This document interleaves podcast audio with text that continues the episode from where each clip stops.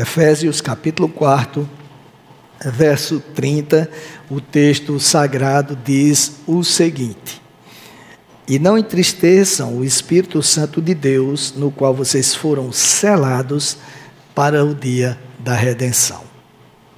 Pai, no nome de Jesus, mais uma vez falamos contigo em oração para pedir que nos ajude a entender a tua palavra e não apenas entendê-la, mas vivenciá-la.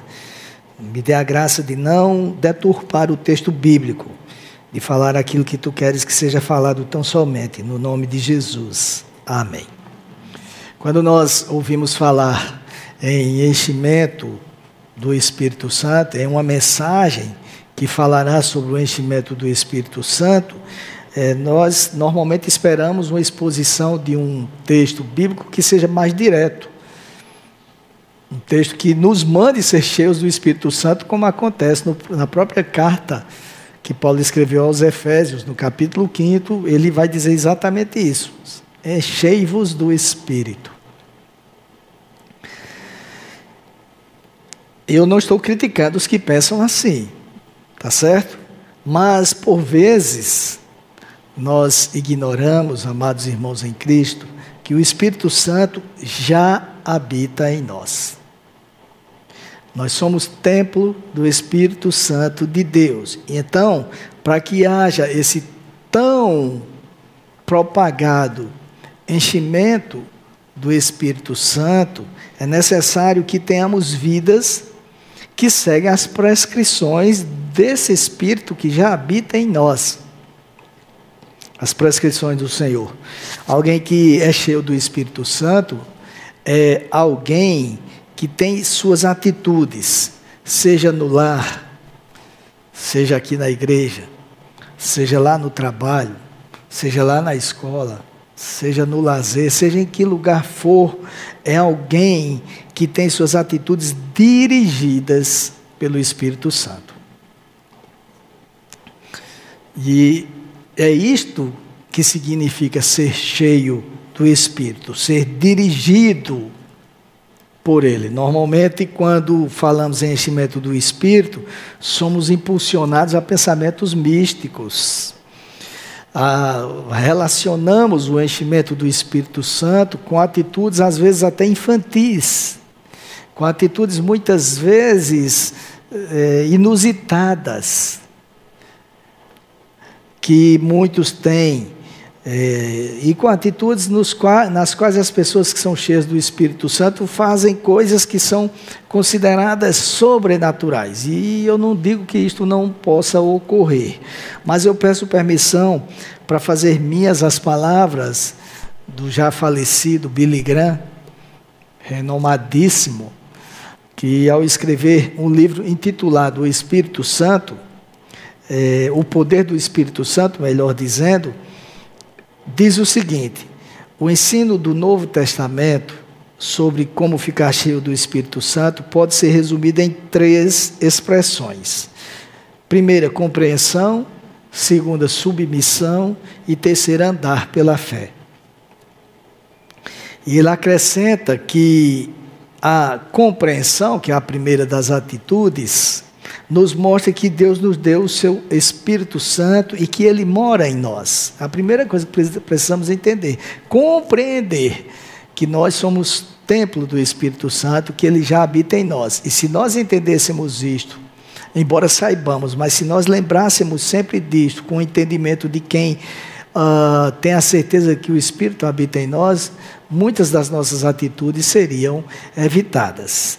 A submissão, que é a segunda é, atitude, segundo o Dr. Billy Graham, é a renúncia aos nossos métodos, procurando, acima de tudo, submeter-nos a Cristo como Senhor, ser governados por Ele em todas as áreas da nossa vida. Não é apenas em algumas áreas, não é naquelas áreas em que nós temos dificuldades, mas em todas as áreas, inclusive naquelas que nós sabemos como agir, porque nem sempre aquilo que nós queremos fazer e sabemos como fazer é o que Deus quer que façamos.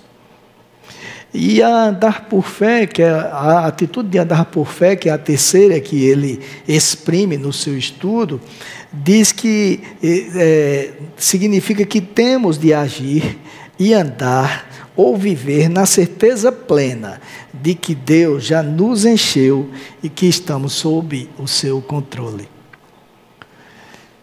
Às vezes as pessoas começam a fazer discussões sobre o que seria ser cheio do Espírito Santo.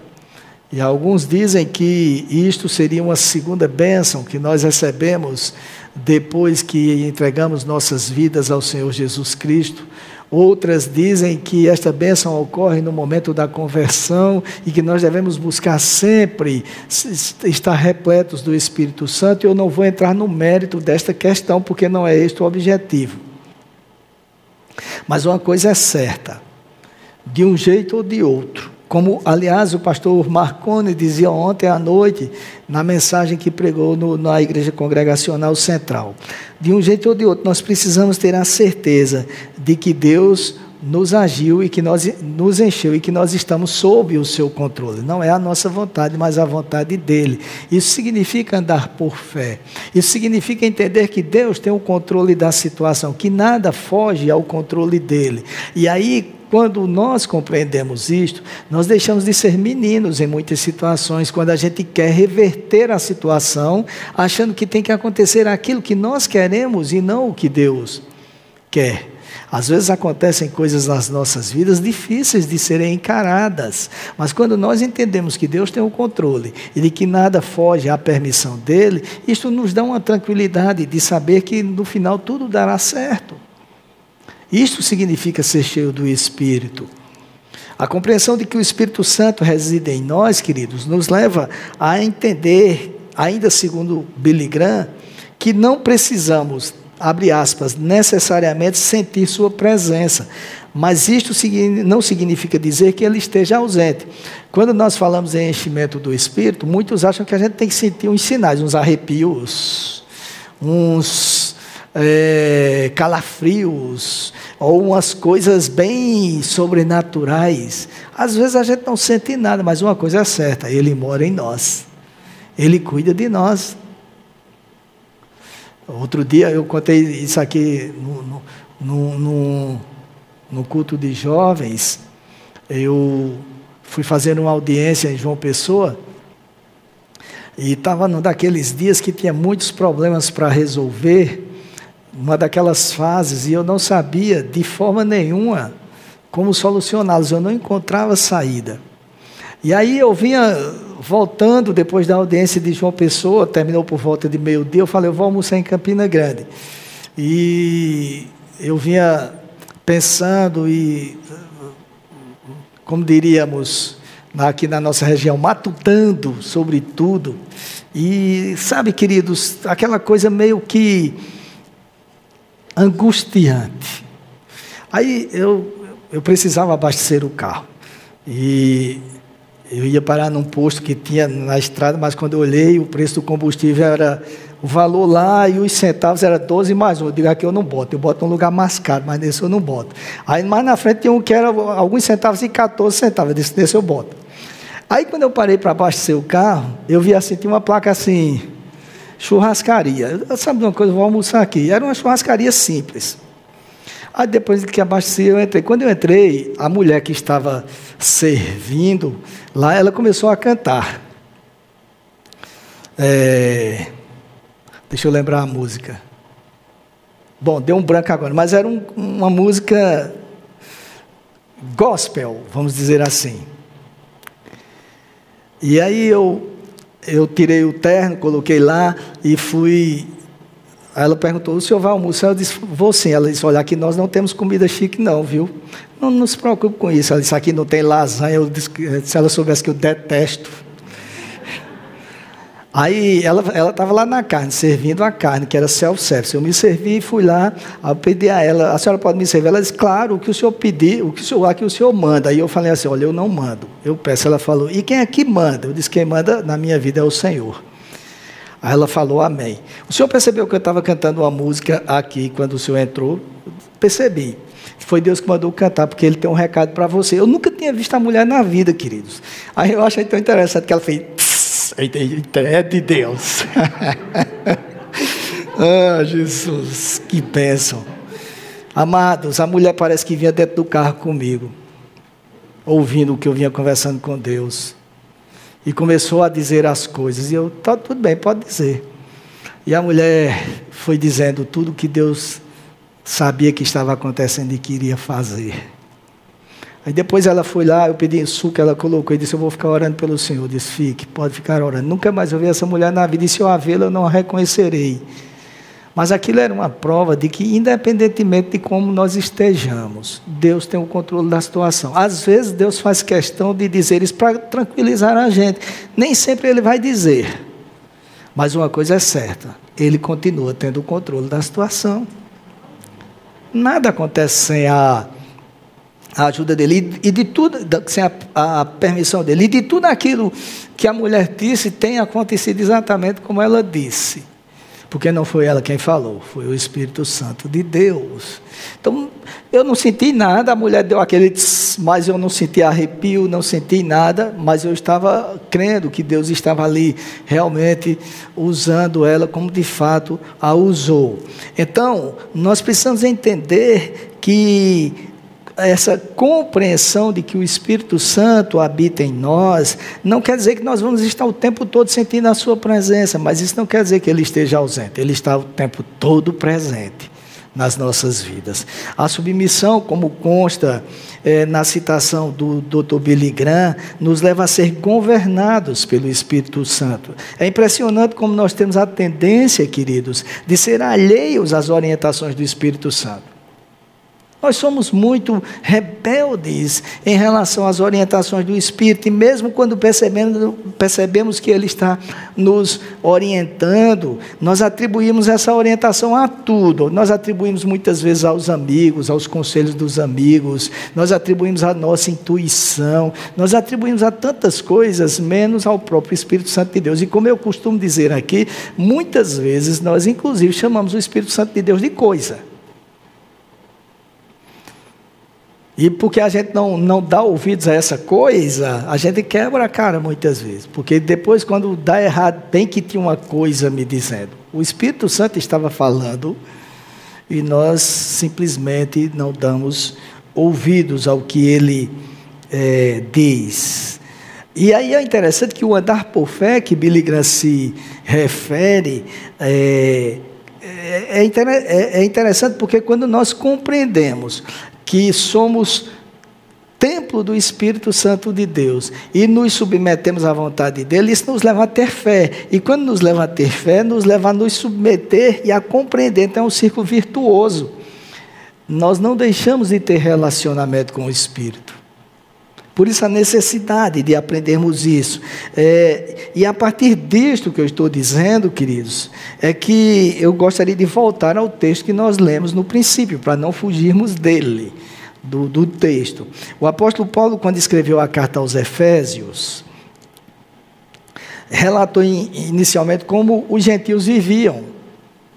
Os gentios eram aqueles que não eram judeus, eram os, os, que não pertenciam ao povo de Deus. Ele começou a dizer como é que os gentios, se fosse no dia, nos dias atuais, ele estaria dizendo assim: os que não são cristãos vivem desta forma, mas vocês que são cristãos têm que viver de forma diferente. Então, depois que ele falou como os gentios é, viviam ou vivem, se você quer, prefere que eu, que eu use o verbo no presente, ele passa a relatar como povo de Deus deve viver. E aí, no, no, capítulo 4, dos versos 20 ao 24, ele diz o seguinte: Mas não foi assim que vocês aprenderam de Cristo. Ou seja, não é da forma que eles vivem que vocês aprenderam.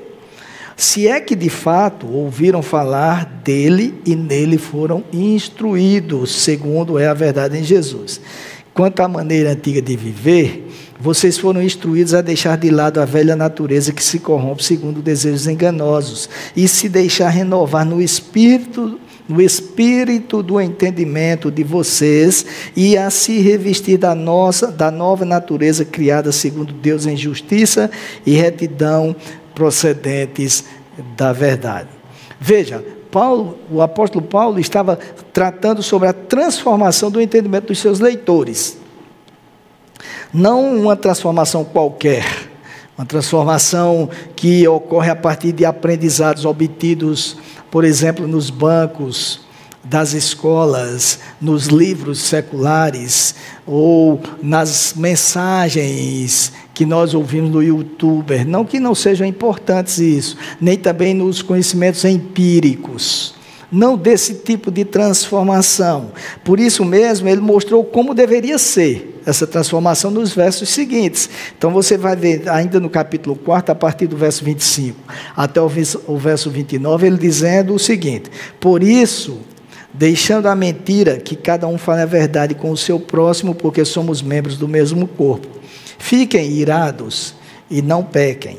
Não deixem que o sol se ponha sobre a ira de vocês nem deem lugar ao diabo.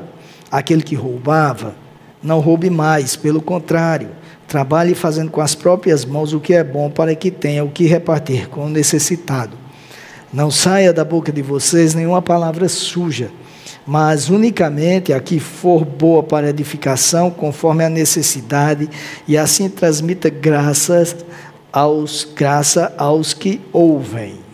Observem, queridos, que são orientações práticas, não apenas teorias, mas orientações práticas de coisas do dia a dia. Não minta mais, não roube e coisas desse tipo. Uh, fale a verdade.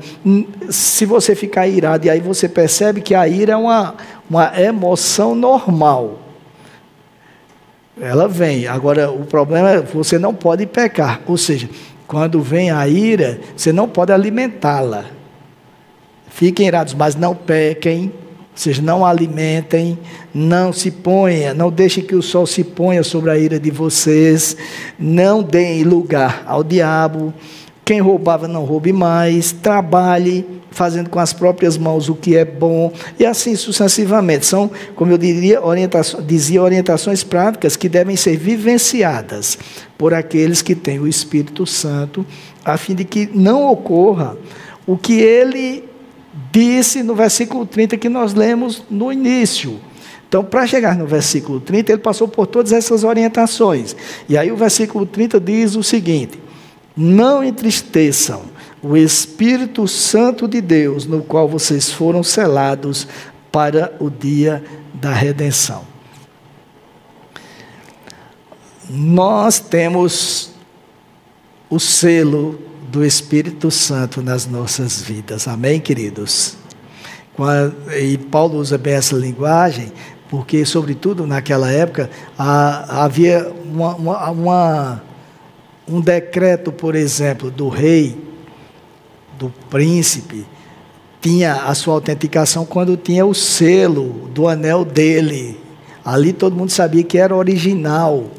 Hoje nós temos outras formas de entender que algo é original, que é mais ou menos o que Paulo está querendo dizer aqui. Então você vai no supermercado, não estou comparando o Espírito Santo com valores monetários de forma alguma, mas você vai no supermercado e entrega uma cédula de 100 reais, o caixa vai, ele foi treinado para isso, ele vai olhar se ela é original, se ela tem aqueles elementos que fazem dela uma cédula original. Qual é o elemento que nos faz cristãos autênticos? É o Espírito Santo de Deus. Nós fomos selados com o Espírito Santo de Deus. E se nós não vivemos praticando o que diz a palavra de Deus, nós somos tudo menos cheios do Espírito Santo de Deus. São ações que devem ser colocadas em prática por cada um de nós. Essas ações representam que a transformação ensinada pelo apóstolo está sendo vivenciada nós, evidencia que nós de fato fomos transformados, não somos meros frequentadores de uma igreja, mas somos pessoas que foram transformadas, alcançadas por Jesus, transformadas pelo Espírito Santo do Senhor. Além disso, essa transformação, meus amados, tem o condão de, segundo o próprio apóstolo Paulo, tem o condão de nos levar a experimentar qual é a boa, perfeita e agradável vontade do Senhor. Ele ensina isso quando escreve a carta aos Romanos, capítulo 12, verso 2, ele diz: Não vivam conforme os padrões deste mundo, mas deixem que Deus os transforme pela renovação da mente, para que possam experimentar qual é a boa, agradável e perfeita vontade de Deus. Ele estava relatando para os cristãos, os leitores dele, no caso eram os romanos, o que Deus havia feito pelo seu povo. Por isso ele, depois de mostrar o que Deus havia feito, por eles passou a exortá-los, a dizer como eles deveriam viver. E a, a forma como cristão de Roma, e não, a carta era para Roma, mas isso se aplica aos cristãos de todas as épocas, inclusive a nós, a forma como eles deveriam viver. Então, Pensando nisto, no que Deus havia feito e na forma como eles deveriam viver, ele iniciou o capítulo 12 dizendo que os cristãos deveriam se esforçar para oferecerem um sacrifício vivo ao Senhor. Sacrifício vivo.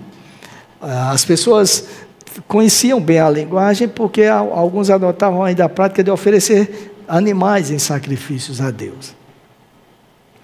E aí, é, ele estava se referindo à prática das lições ministradas na própria carta. O sacrifício vivo seria aquelas lições que ele estava ministrando ali, seria uma vida prática de vivência dos princípios de Deus. É, Bruce afirma que a Bíblia nunca, se referindo a esse texto de Paulo, ele diz que a Bíblia nunca ensina uma doutrina para torná-la simplesmente conhecida. E aí ele complementa dizendo o seguinte: ela é ensinada para que seja transferida para a prática. Não adianta nos enchermos de conhecimento, comprarmos livros que a gente às vezes nem lê, enfeita a biblioteca, mas muitas vezes a gente nem lê termos vários tipos de Bíblias. Ah, essa Bíblia de estudo é fantástica, vou comprar. Nem abre. E ouvir mensagens de pregadores renomados no YouTube que nós não vivemos. Não adianta conhecermos nada disso se não colocarmos em prática. Por isso é que o apóstolo Paulo sempre fazia uma exposição doutrinária depois de, de exortar as pessoas. Então ele dizia como fazer, o que fazer e depois ele mostrava biblicamente por que deveriam fazer. E aí ele sempre interligava essas lições com conjunções. É, uh, conclusivas. Se você observar, o capítulo 12 começa dizendo assim: portanto, o que quer dizer que ele está falando, está dando sequência ao que ele vinha ensinando no capítulo 11. E aí no versículo 2 que nós lemos agora, Romanos 12, 2, ele diz: E não vos transformeis. É uma conjunção que liga ao que ele estava fazendo antes. Estava ensinando antes. E aí no capítulo 11 ele havia comparado o povo de Deus a uma planta, a oliveira. Obviamente usando uma linguagem figurada. E aí ele mostrou o propósito que Deus tinha para Israel, a restauração desse Israel e como consequência o propósito de Deus para a humanidade, porque a partir de Israel o evangelho chegou a cada um de nós. E aí ele passou a trazer uma doutrina de como esses propósitos de Deus para a humanidade devem ser vivenciados na vida de cada um de nós. Até chegar ao ponto do, do versículo 2 que nós lemos, que ele diz que nós cristãos não devemos nos conformar com as práticas deste mundo, não devemos nos conformar, e conformar aqui não é simplesmente aceitar, mas é, é viver de forma conforme, viver conforme o mundo, é isso que ele está dizendo. Então, não devemos viver, nos conformar com as práticas do mundo, com os costumes, com os pensamentos, com as ideologias e tantas outras coisas que o mundo nos ensina. E não se trata de uma opção, meus queridos. Quem tem o Espírito Santo em sua suas vidas devem entender isto. Não se trata de uma opção, é uma transformação, e essa transformação é uma exigência, é uma ordem. Observe que no texto, no texto original, sobretudo, ele não usa o verbo transformar como um pedido, ele conjuga no modo imperativo. É uma ordem. Transformem-se, transformai-vos. E aqui entra a responsabilidade de cada um de nós. Porque o fato de nós termos o Espírito Santo nas nossas vidas não nos dá o direito de achar que nós temos que agora sentarmos-nos em um lugar qualquer e ficar esperando Deus vir nos transformar como, ele se, fosse um, como se ele fosse um mágico que chega com a varinha mágica e nos transforma. A Bíblia nos ensina o que devemos fazer e nós, como cristãos, devemos colocar em prática. E aí o Espírito Santo nos ajuda, porque temos uma natureza pecaminosa que não quer fazer isto, a realidade é esta, mas quando nós decidimos fazer, ainda que a nossa natureza pecaminosa não queira, o Espírito Santo nos ajuda. Domingo passado eu estava pregando na Igreja Congregacional Central, e esta é uma das razões que eu estive ausente aqui. E eu usei um termo até duro, falando sobre outra coisa, mas eu vou aplicar aqui. Muitas vezes falta vergonha na nossa cara, de cristãos, de ter vergonha e, e, tomar vergonha, como dizemos, e dizer: não, eu vou colocar isso em prática, porque eu devo sim ao meu Senhor obediência. Ah, Senhor, eu não queria fazer isto, eu não queria fazer aquilo, sempre fazendo, sempre fazendo. Amados, é hora de ir. Aí eu peço perdão se alguém vai ficar chateado, mas é hora de termos vergonha na cara. E viver o Evangelho como a Bíblia nos manda. Vamos errar? Claro. Quem não erra? Mas fazer disso uma desculpa para não querer colocar em prática os ensinamentos do Senhor, isso é falta de vergonha. É nossa responsabilidade buscar essa transformação. Então nós precisamos perseguir sempre a transformação das nossas mentes. E quando nós fazemos isso, como eu disse, o Espírito Santo que habita em nós nos orienta, nos ajuda nessa transformação. Então nós inferimos que é impossível, olha a palavra que eu estou usando, impossível ser cheio do Espírito Santo sem o hábito constante, por exemplo, da leitura da palavra de Deus, porque é ela que o Espírito Santo usa para nos instruir, para revelar qual é a vontade de Deus, como deve ser o procedimento de cada um de nós. Às vezes nós cometemos falhas terríveis, mas quando nós erramos e nós erramos, imediatamente o Espírito Santo de Deus que habita em nós acende o sinal vermelho e a gente na mesma hora se arrepende e a gente fica mal, porque isso é sinal que o Espírito Santo de Deus está dizendo, você não pode agir assim. E aí a gente pede perdão ao Senhor e o Senhor nos perdoa. E isso vai servindo de aprendizado para não cometermos os erros que sempre cometemos. Quando a pessoa não tem o Espírito Santo de Deus, está nem aí, é um erro por cima do outro. E não pede perdão a Deus. Então a gente vê muitos cristãos com linguajar vulgar, muitas vezes chamando palavrões até. A gente vê cristãos é, curtindo as coisas que o mundo faz e não se envergonham disto. A gente vê cristãos agindo como o mundo age e acham que isso é normal, porque infelizmente ainda ontem à noite, antes de começar o culto lá na igreja central, eu estava conversando com o pastor Roberto, nós estávamos conversando sobre esta série de mensagens e estávamos ponderando sobre isto, e eu me lembrei do que Dietrich Bonhoeffer falava. Ele dizia, ele falava sobre a graça barata. Graça barata, não é isso que ele usa, o termo? Porque o, o, o evangelho ficou tão fácil ultimamente, ultimamente, sobretudo depois que surgiram algumas teologias mais frouxas, que Deus é aquele Deus que ignora tudo que nós fazemos e nós não temos responsabilidade nenhuma. E não é assim, queridos. A Bíblia não ensina isso, a Bíblia nos cobra uma postura de quem é cheio do Espírito Santo de Deus. E essa postura cheia do Espírito Santo de Deus não quer dizer que você tem que chegar aqui na igreja agora e começar a pular. Não estou criticando quem faz isso, porque isso vai do temperamento de cada um. A unção da lagartixa, pronto, na parede. Coisas do tipo, uh, rastejando, a unção de, sei lá, que eu vi um dia desse aí, eh, alguém fazendo, que eu não vou citar nomes aqui. Coisas bizarras ser cheio do Espírito. significa viver de acordo com as prescrições do Espírito. Para ser didático e de forma muito rápida, nós precisamos demonstrar esse enchimento em todas as áreas de nossas vidas, como eu falei agora há pouco.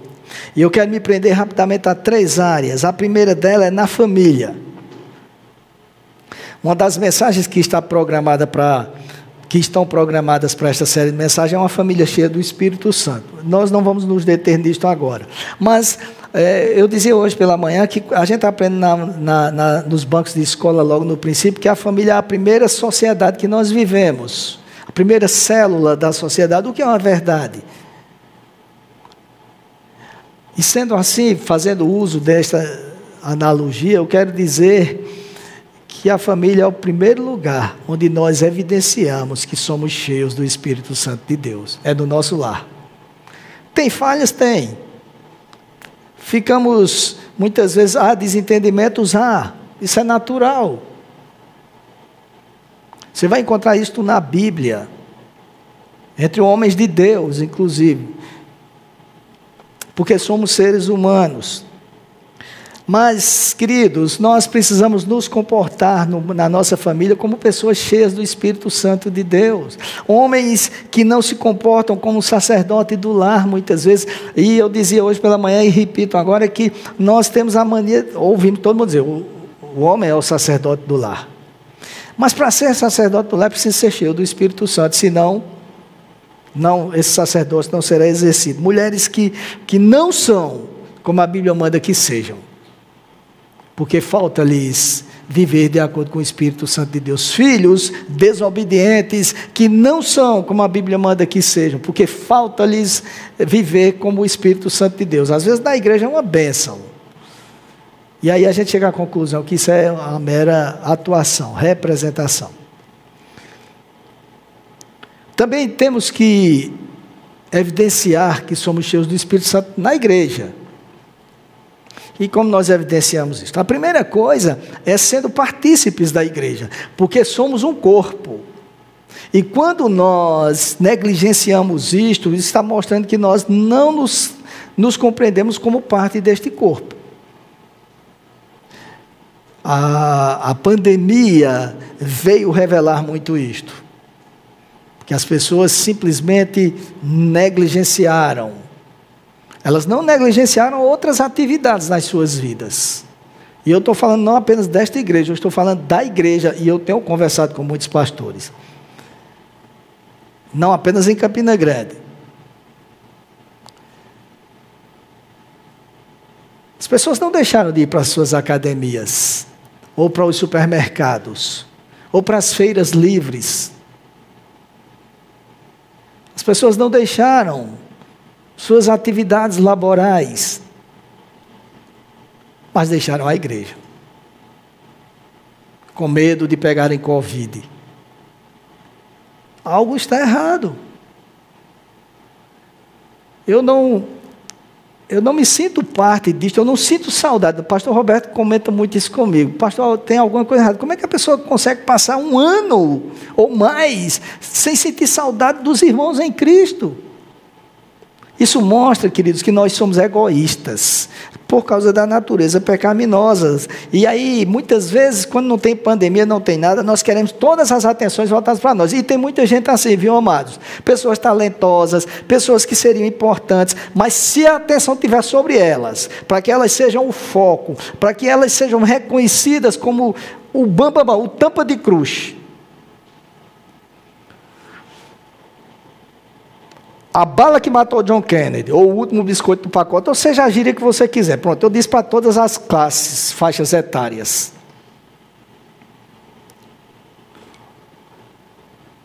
Quando não tem atenção, ali não serve para mim, não. Vou para outro lugar. Isto revela falta de compreensão que ela parte do corpo, que o Espírito Santo habita nela e que somos um. Eu não sou melhor do que ninguém aqui. Ninguém é melhor do que ninguém aqui. Nós não conseguimos viver longe um do outro. Por mais que, que a pessoa seja.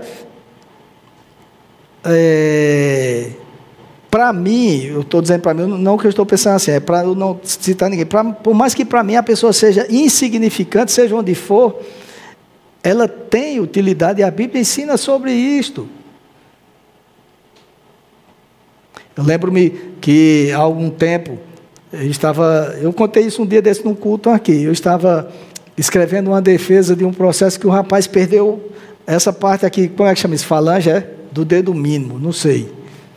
É, ele perdeu isso aqui ele entrou na justiça pedindo lá para a empresa uma indenização de 35 mil reais. Perdeu isso aqui.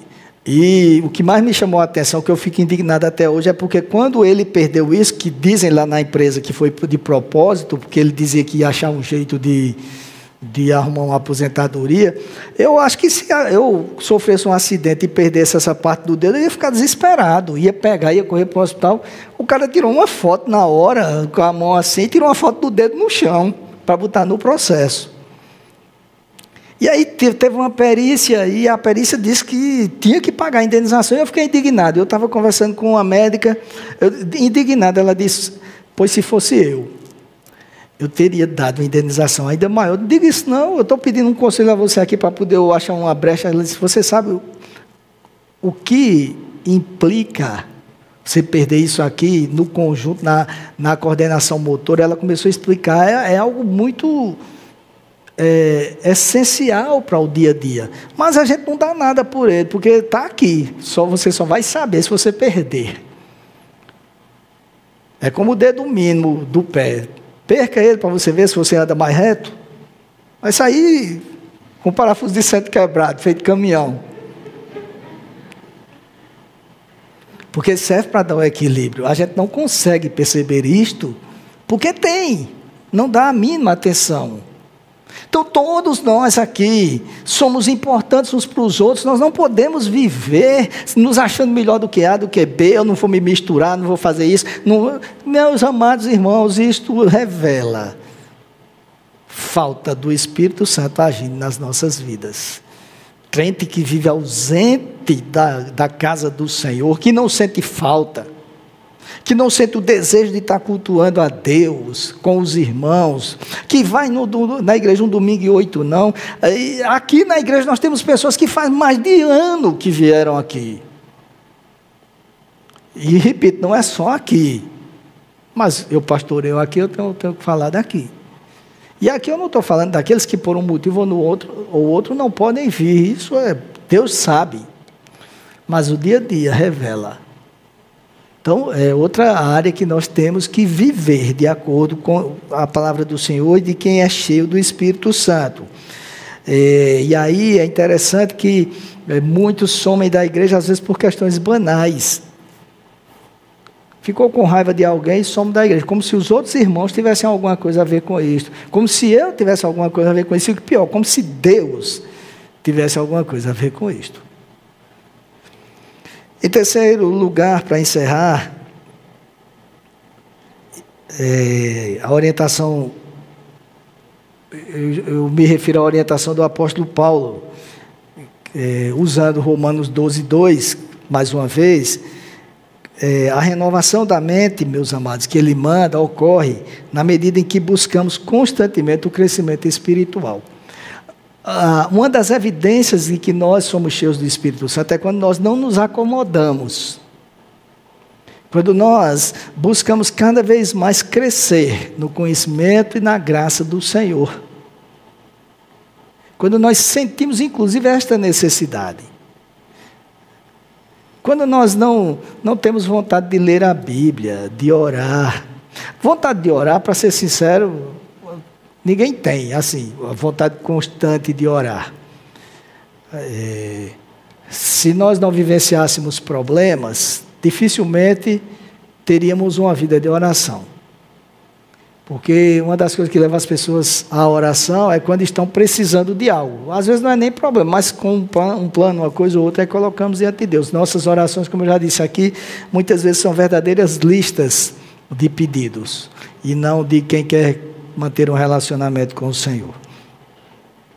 Mas quando nós não temos esse desejo de crescer constantemente, algo está errado conosco. Uma das evidências de ser cheios do Espírito Santo é o desejo de conhecer cada vez mais o que Deus tem para cada um de nós, aprender a fazer a vontade do Senhor e querer fazer essa vontade, ir crescendo no relacionamento com Ele.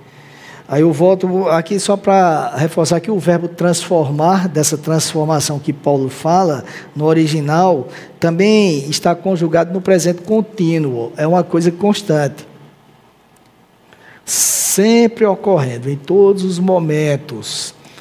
É uma transformação que não cessa. Se você olha para mim, e eu tenho certeza que você olhar para você vai ser a mesma coisa, você vai encontrar inúmeras falhas à luz da Bíblia. Inúmeras.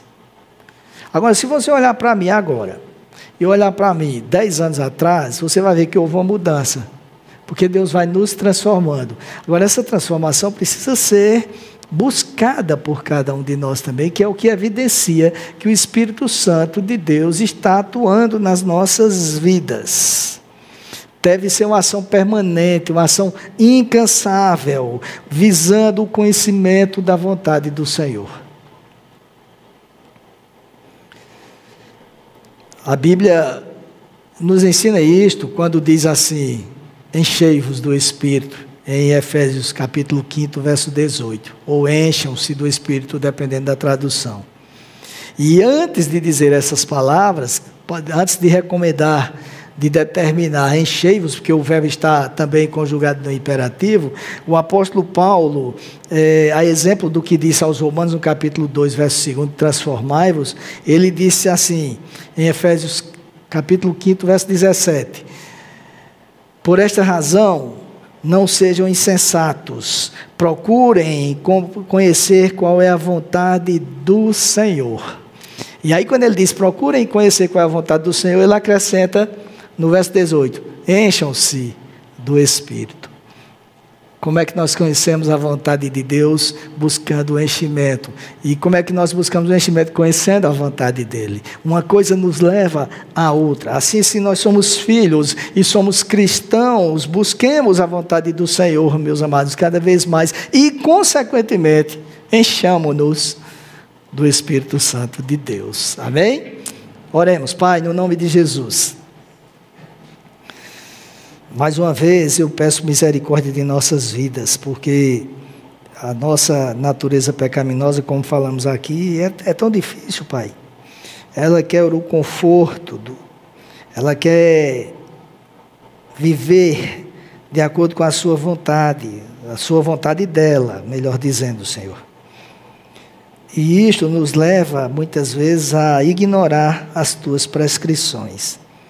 Então, nos ajuda, em primeiro lugar, a cada dia mais buscar o conhecimento do Senhor, da Sua vontade, e em segundo lugar, nos ajuda a ter forças para colocá-la em prática, seja no trabalho, seja no lazer, seja aqui na igreja, seja na nossa casa, talvez seja o lugar mais difícil, nos lares, onde as pessoas se conhecem e conhecem os erros de cada um seja no namoro de cada um dos que são namorados, seja na busca por um namorado, aqueles que estão orando neste sentido, seja na busca por uma profissão, seja no relacionamento com os pais, com os filhos, com os cônjuges, com os irmãos em Cristo, onde, onde quer que estejamos, no ambiente de trabalho, que nós possamos evidenciar que o Espírito Santo habita em nós e, consequentemente, somos cheios dele. Nos ajude, Pai, em nome de Jesus. Oramos assim agradecidos no nome de Jesus. Amém.